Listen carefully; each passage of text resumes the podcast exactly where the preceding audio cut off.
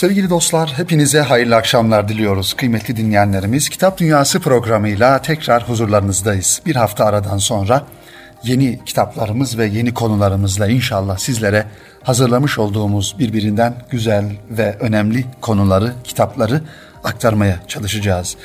Kıymetli dinleyenlerimiz, irfan hayatımızı ve düşünce dünyamızı öğren insanlar her zaman bizim düşüncemizde, hafızamızda ve tefekkür dünyamızda önemli yer tutarlar.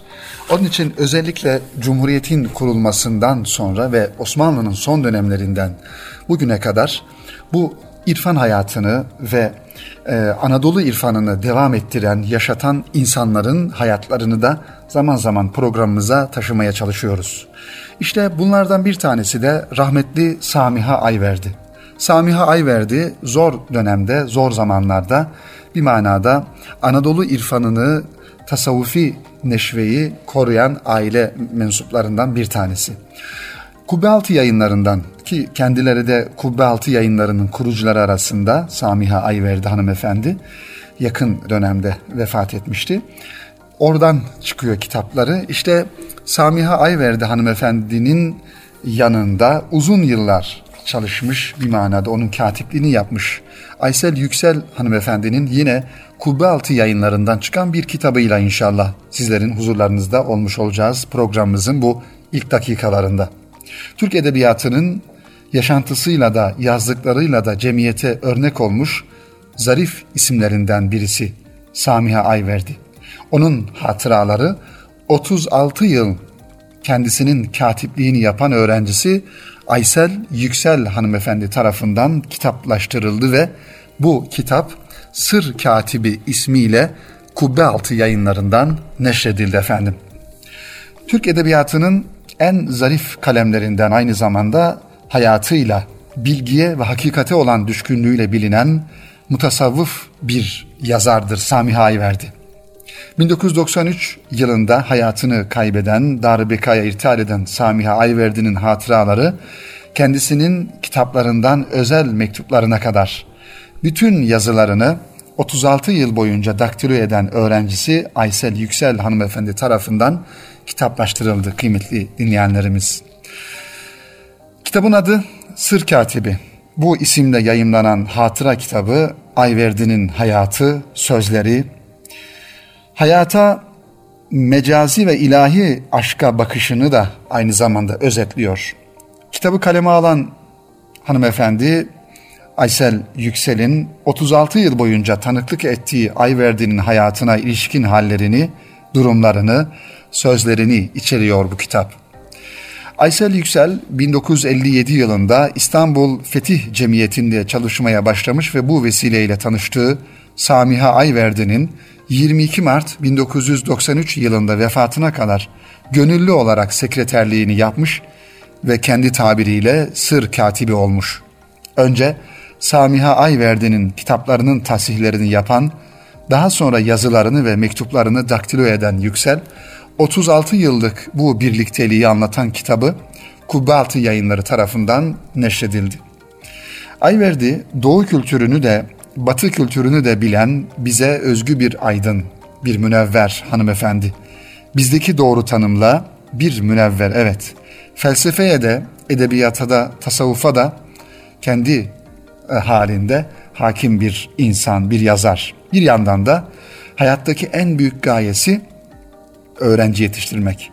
Kitapta Ayverdi'nin hayatı bakışını, e, hayata bakışını özetleyen önemli anekdotlar var ki Ayverdi'nin şu sohbetleri mesela 3 Nisan 1984'te ilahi aşktan yani tasavvuftan bahsederken şöyle şu cümleleri kuruyor.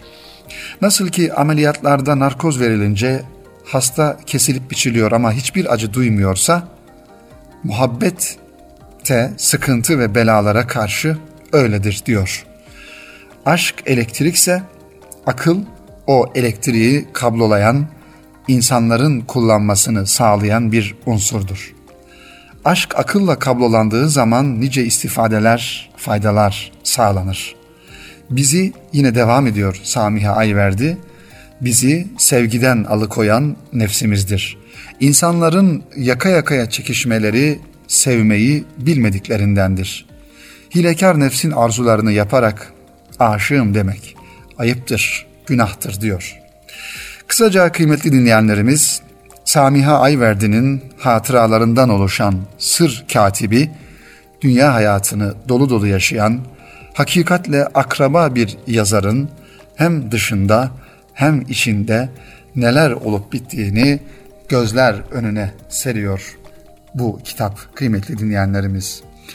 Aysel Yüksel hanımefendi bu kitabı kaleme almış. 36 yıllık bir tecrübenin neticesinde Samiha Ayverdi ile olan hatıralarını, onun iç dünyasını, tasavvufi yönünü bir manada bizlere aktarmış, anlatmış. Efendim bu ve benzeri insanlar ülkemizin geçirmiş olduğu zor dönemlerde bu ülkede Kur'an-ı Kerim'in yasaklandığı, Allah kelimesinin söylenmesinin yasaklandığı ve ezanların okunmasının yasaklandığı dönemlerde bizim geçmişimizle irtibatımızı devam ettiren bir manada geçmişimizle bağımızı koruyan insanlardır. Samiha Ayverdi gibi insanları bu şekilde değerlendirmek gerektiğini düşünüyorum kıymetli dinleyenlerimiz. Evet bu kitabı sizlere aktardıktan sonra kıymetli dinleyenlerimiz şimdi başka bir konuya ve başka bir mevzuya aynı zamanda başka kitaplara geçelim, devam edelim inşallah.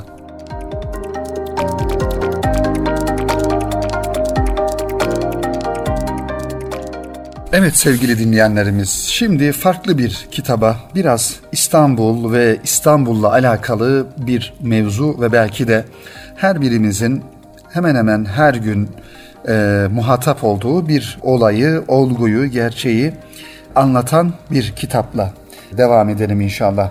İbrahim Yarış'ın kaleme almış olduğu Karikatürlerle İstanbul'da Toplu Ulaşım 1908-1982 farklı bir kitap kıymetli dinleyenlerimiz. Toplu ulaşım, toplu taşıma dediğimizde hakikaten bugün İstanbul'da yaşayan insanların her gün e, muhatap oldukları ve e, kullanmak zorunda kaldıkları bir ulaşım aracı.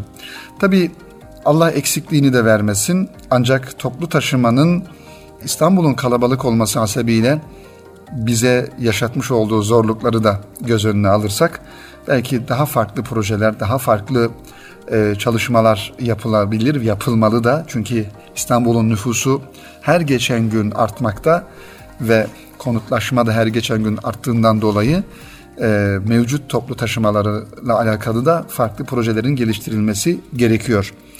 İşte böyle bir kitap kaleme almış İbrahim Yarış. İstanbul Ticaret Odası bu kitabı yayınlamış kıymetli dinleyenlerimiz. İstanbul'da toplu ulaşım karikatürlerle Osmanlı'dan günümüze toplu ulaşım araçlarını konu alan kitap, ilk toplu taşıma aracı olan 1950 yılındaki Boğaz seferini yapan şirketi Hayriye vapurlarına da değinir. Kitapta ayrıca Osmanlı Devleti'nin son dönemiyle Cumhuriyet'in ilk 30 yılında ağırlıklı tramvay merkezli teknolojiler, teknolojik gelişmeler yer alır. Tabi İstanbul'un kıymetli e, dinleyenlerimiz eski fotoğraflarına ya da eski İstanbul fotoğraflarına baktığımızda e, özellikle atlı tramvaylar, atlı faytonlar, işte e, küçük taşıma araçları vesaire o zaman o yıllarda atlarla yapılan taşımacılık gibi e, fotoğrafları görüyoruz. Bunlar zamanla gelişiyor, biraz daha modernleşiyor ve tramvaylar, metrolar, ondan sonra otobüsler ve otobüslerin farklı versiyonları e, gelişmiş oluyor İstanbul'un e, toplu taşıma serüvenine baktığımızda. Elimizdeki bu kitaba göre 1800'lü yıllardan itibaren fiziksel ve teknolojik açıdan değişim gösteren toplu taşıma araçlarının bu değişimi aynı zamanda İstanbul'un sosyokültürel değişim ve dönüşümünü de yansıtıyor. Çünkü değişen sadece araçlar değil, halkın hayat biçimi, yaşam biçimi. Aynı zamanda toplu taşıma araçları İstanbul'un en işlevsel ve en çok hikayeye sahip mecralarından biri. Toplu taşıma araçlarını gösteren en önemli kaynak şüphesiz bugüne ulaşmayı başaran görsel ve yazılı materyallerdir. Bunların içinde en özgün yere sahip olan da tabii ki toplu taşımayla alakalı e, çizilen karikatürler. Osmanlı Devleti'ne ilk otomobil 1908 yılında yani ikinci meşrutiyetten sonra girdi. Ancak bu tarihte İstanbul sokakları hem altyapı hem de genişlik bakımından otomobillere hizmet vermeye hazır değildi. Bu sebeple belediyelere bir tebliğ göndererek otomobil ulaşımı için bir nizamname hazırlanmadıkça İstanbul sokaklarında otomobil işletilmesinin uygun görülmediği bildirilir Osmanlı döneminde. Tabii o zamanki mimari yapı, e, konutların yapılış şekli ve yollar buna uygun olmadığından dolayı araçların geçebileceği genişlikte ya da araçların yürüye e, ilerleyebileceği düzlükte yolların olmayışı sebebiyle e, belediyelere devlet böyle bir nizamname hazırlanmadıkça bu işin olmayacağını söylüyor. Osmanlı ve Cumhuriyet basınındaki toplu taşıma araçlarını konu alan karikatürleri derleyen bu kitap, şehir kültürü ve sosyal değişim tarihimize ilişkin önemli bilgiler verir. Onlarca dergi ve gazeteden yüzlerce karikatür ve ulaşım haberlerini inceleyen yazarlar, ulaşımla ilgili karikatürlerin daha faydalı ve etkin bir şekilde sunulması için kategorik bir çalışmada yapmışlar bu kitabın içinde. 19. yüzyılın sonlarında ve 20. yüzyılın başında tek kara toplu taşıma aracı olan tramvay halkın talebini karşılamaktan uzaktı. Özellikle sabah ve akşam saatlerindeki aşırı insan yoğunluğu demek ki yoğunluk o zamanlarda varmış çünkü araç sayısı az. Biz tabi şimdi metrobüsten, tramvaydan, metrodan şikayet ediyoruz çok kalabalık insanlar binemiyor diye. E, o zaman insan sayısına göre araç sayısı az olunca aynı kalabalık demek ki ta 19. yüzyılın sonlarında da e, varmış. Evet özellikle sabah ve akşam saatlerindeki aşırı insan yoğunluğu Hacivat'ın ifade ettiği gibi tramvayları tavuk kafesine çeviriyordu. 20. yüzyılın başında Karaköy Köprüsü'nün çıkış duraklarındaki yolcuları ve kalabalık tramvayları gösteren fotoğraflarda bu abartılı karikatürün taşıdığı espriyi doğruluyor. Teknolojik gelişmeler ve yeniliklerle ilgili karikatürler daha çok tramvay ve otobüs üzerinde yoğunlaşmaktadır. Osmanlı Devleti'nin son dönemiyle Cumhuriyet'in ilk 30 yılında ağırlıkla tramvay merkezli teknolojik gelişmeler yer alır. Tramvayların giderek toplu ulaşımdan çekildiği 1950'li yıllardan itibaren daha seyrek, tamamen ulaşımdan kalktığı 1960 tarihinden itibaren daha çok olmak üzere sadece otobüslerle ilgili gelişmeler gazete ve dergilerde yer bulur. İstanbul'da 1869 yılında hizmete giren atlı tramvay 1914 yılına kadar İstanbulluların hizmetinde olmuştur. Kıymetli dinleyenlerimiz karikatürlerle İstanbul'da toplu ulaşım İbrahim Yarış'ın kaleme aldığı ve İstanbul Ticaret Odası'nın bastığı farklı bir kitap. E, bu konuya, bu tür ulaşım ve İstanbul'un geçmiş tarihindeki ulaşımla alakalı ilgi duyan kardeşlerimizin okuyabileceği bir kitap olarak sizlerle paylaşmış olduk bu kitabı. Şimdi yine bu konuda kıymetli dinleyenlerimiz bu bu kitapla ve bu konuyla alakalı şöyle kısa kısa bir bilgilerimizi tazeleyelim. Hem bir genel kültürümüz olmuş olsun. 18. yüzyıl İstanbul'da ulaşım atlı arabalar ve kayıklarla sağlanıyordu. Yani ulaşabilen ulaşım e, vasıtalarıyla alakalı bilgiler bunlar. Evet 1950 yılında ise Eminönü Üsküdar arasında günde 4 sefer yapan vapurlar çalıştırılmaya başlandı. 1858 yılında Kabataş Üsküdar arasında ilk arabalı vapur seferlerine başlandı. Tabi o zaman arabalı vapur dediğimiz muhtemelen faytonlardır. Yani normal e, benzinle e, çalışan arabalar değildir. Çünkü İstanbul'a ilk daha doğrusu Osmanlı'ya ilk araba 1908 yılında e, otomobil girmiş oluyor. 20 Ağustos 1869 yılında atlı tramvay için ferman verildi. 26 Kasım 1872 yılında tünel için Galata yönünden kazı yapılmaya başlandı. 31 Ocak 1875 yılında açılan tünelde 14 gün içerisinde 75 bin yolcu seyahat etti. 25 Ocak 1914'te Galata Köprüsü üzerinde ilk elektrikli tramvay çalıştı. Günün hasılatı Osmanlı Donanma Cemiyeti'ne bağışlandı. O zamanki belediye başkanı, e, başkan vekili Bedri Bey'in konuşması ne diyor? Artık yokuşlarda değiştirilen atlar, nefir çalan vardacılar, sürücülerin kırbaç şakırtıları tarihe karışıyor. Bugünden itibaren asri, güzel tramvaylara kavuşuyoruz. Hayırlı ve uğurlu olsun demiş o zamanki belediye başkan vekili. 1951 yılında 22 kilometrelik İstanbul çevre yolunun yani E5'in yapımına başladı. Yani E5 o zamanki İstanbul'un çevre yolu oluyor. Aralık 1954'te İstanbul Belediyesi dolmuşçuluğu resmen tanıyarak ilk tarifeyi kabul etti. Demek ki o zamana kadar e, dolmuşçuluk resmi bir şekilde yapılmıyormuş. 8 Haziran 1987 yılında yakın tarihe gelmiş oluyoruz. Evet 1954'te dolmuşçuluk resmen tanınıyor. 8 Haziran 1987 yılında Bostancı Kabadaş arasında ilk deniz otobüsü seferleri başladı. 9 Mayıs 2004'te Marmaray projesinin temel atma töreni Üsküdar'da yapıldı. 27 Şubat 2011 yılında İETT Ulaşım Kütüphanesi'nde bir grup okur tarafından okuma günü düzenlendi. Diye devam ediyor. En sonda 15 Aralık 2017 yılında ilk sürücüsüz metro hattı Üsküdar Ümraniye açılmış oldu. Böylelikle İstanbul'un ulaşımı ile alakalı size kısa bir tur yapmış olduk kıymetli dinleyenlerimiz. Ulaşımla alakalı bir bilgi tazelemesi yapmış olduk. Kıymetli dinleyenlerimiz Kitap Dünyası programına kaldığımız yerden devam ediyoruz.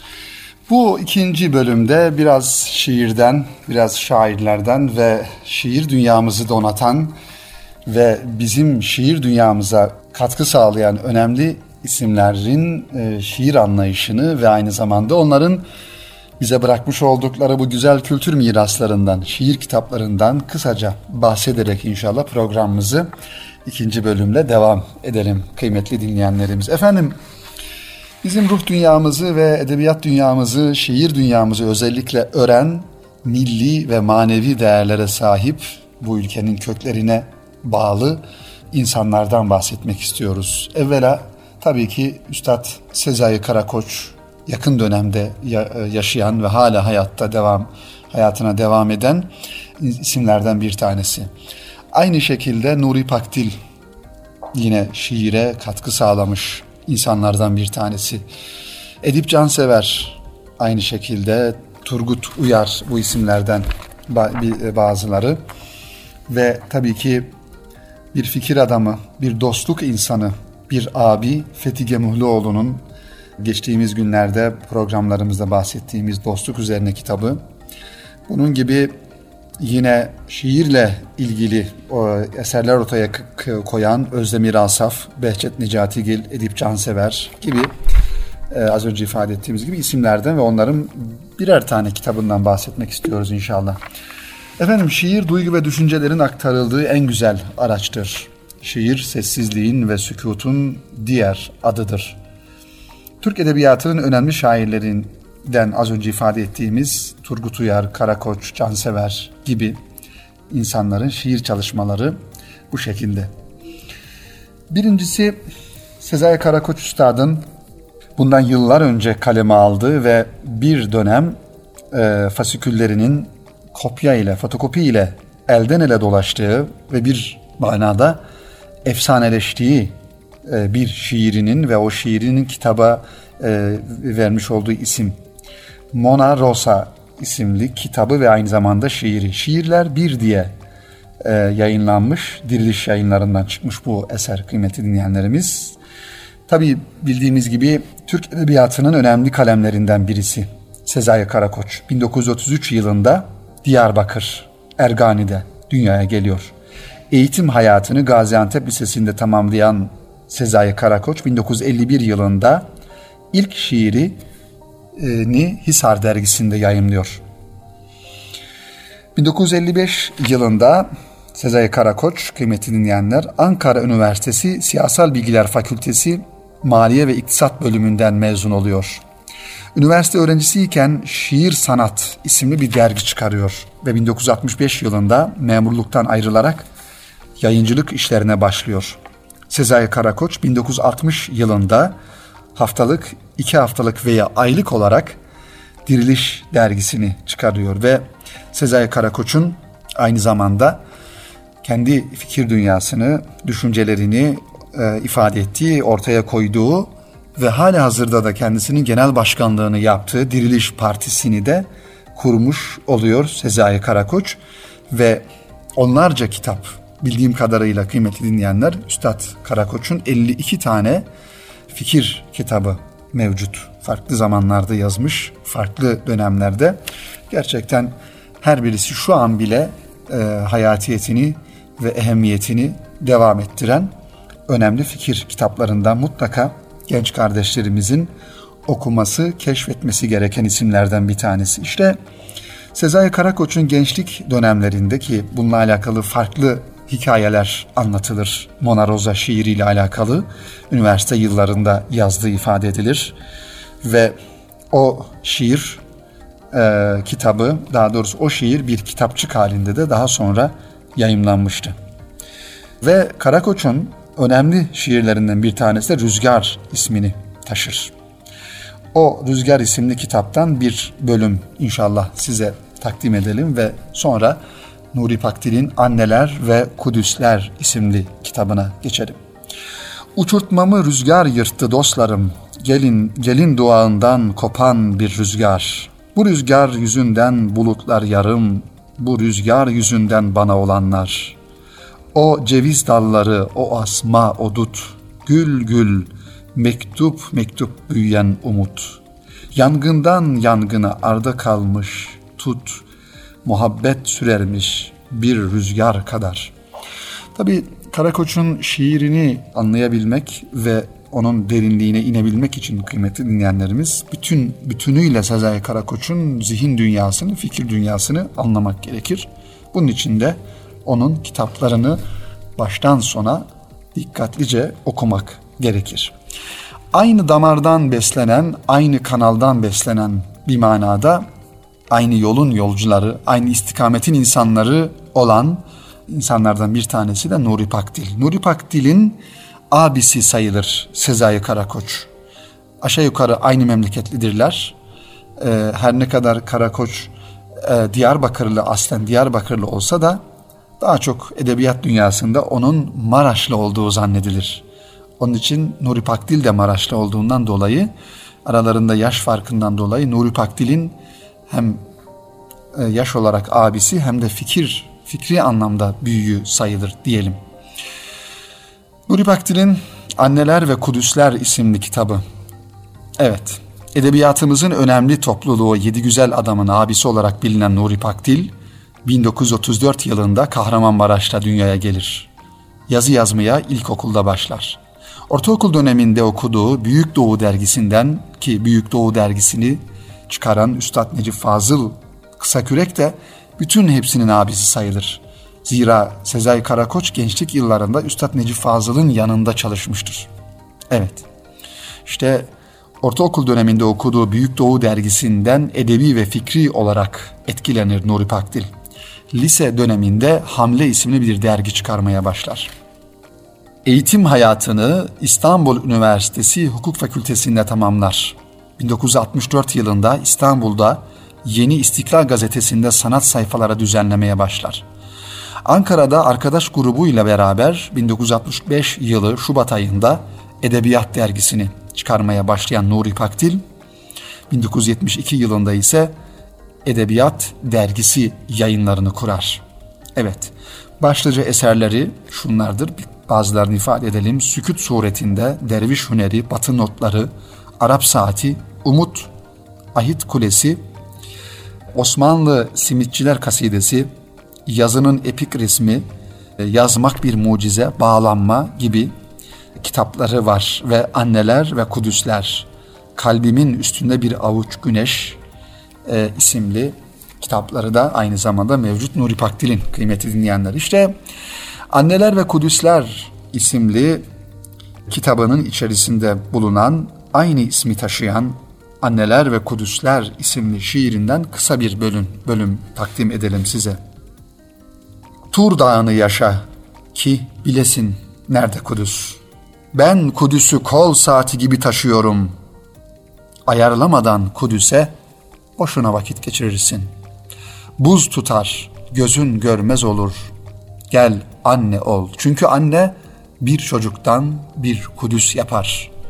Adam baba olunca içinde bir Kudüs canlanır. Yürü kardeşim, ayaklarına bir Kudüs gücü gelsin.